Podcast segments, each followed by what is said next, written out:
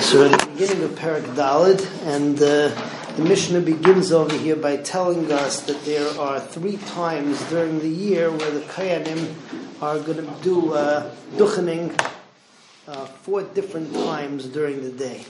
Uh, those three times being by Tainus, by uh, Yom Kippur, where you have Tfilas Ne'ilah, all of these, you'll have Tfilas Ne'ilah because you need four Tfilas, a Shachris, Musaf, Mincha, and then Ne'ilah.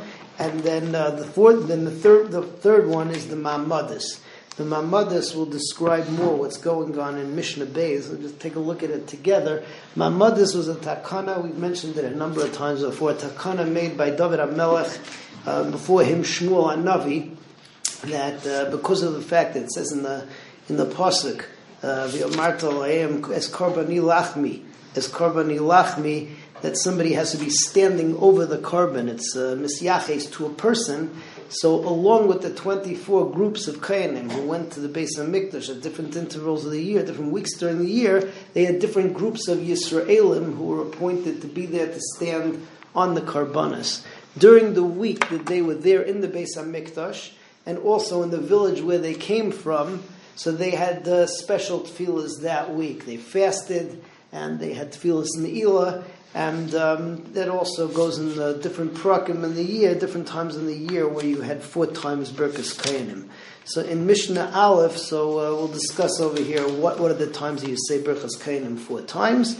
And then in Mishnah Beis, so it talks about the takana of the Ma'amadas. So Mishnah Aleph says, B'shleisha prakim b'shana, three different times in the year, Kayanim noisim eskapeyim, the Kayanim uh, duchen.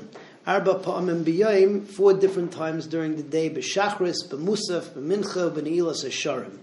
What were those three times? B'tainius, the different tiniest that we've been talking about, where you have a tefillas ne'ilah, u'b'ma'amadais, and at the time there, that my group was called for the, to be the Anshe HaMaimid, even if I wasn't uh, elected to go. I was back in the village, but they also had the special tefillas, u'b'yayim HaKippurim, and also on Yom Kippur. Mishnah Beis. Elohim Mamadus. This is the uh, law of the Mamadus. This was the takana.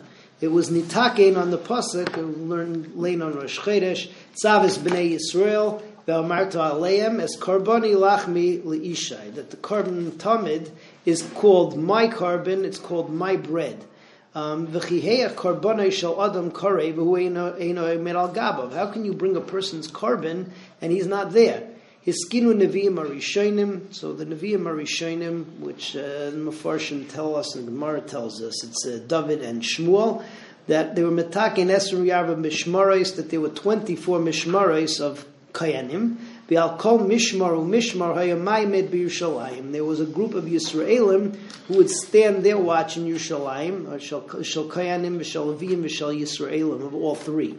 Higiyazman Mishmar Lasa that when it was time for the Mishmar to go up, Kayanim Leviyim El Mishalayim, the Kayanim and the Leviyim went to Yerushalayim, the Yisrael Vaisa Mishmar, and the Yisraelim that were in this Mishmar, Miskansin La'areim, so they would gather into their cities. There were also Yisraelim who were in Yerushalayim, and doesn't talk about, and they did really the same thing. The Kairim and Maise Bereshis, and they had a Kriyas Atera and Maise Bereshis, what the Kriyas HaTorah was, so all of that is going to be in the uh, upcoming Mishnayos. Everybody should have a good day.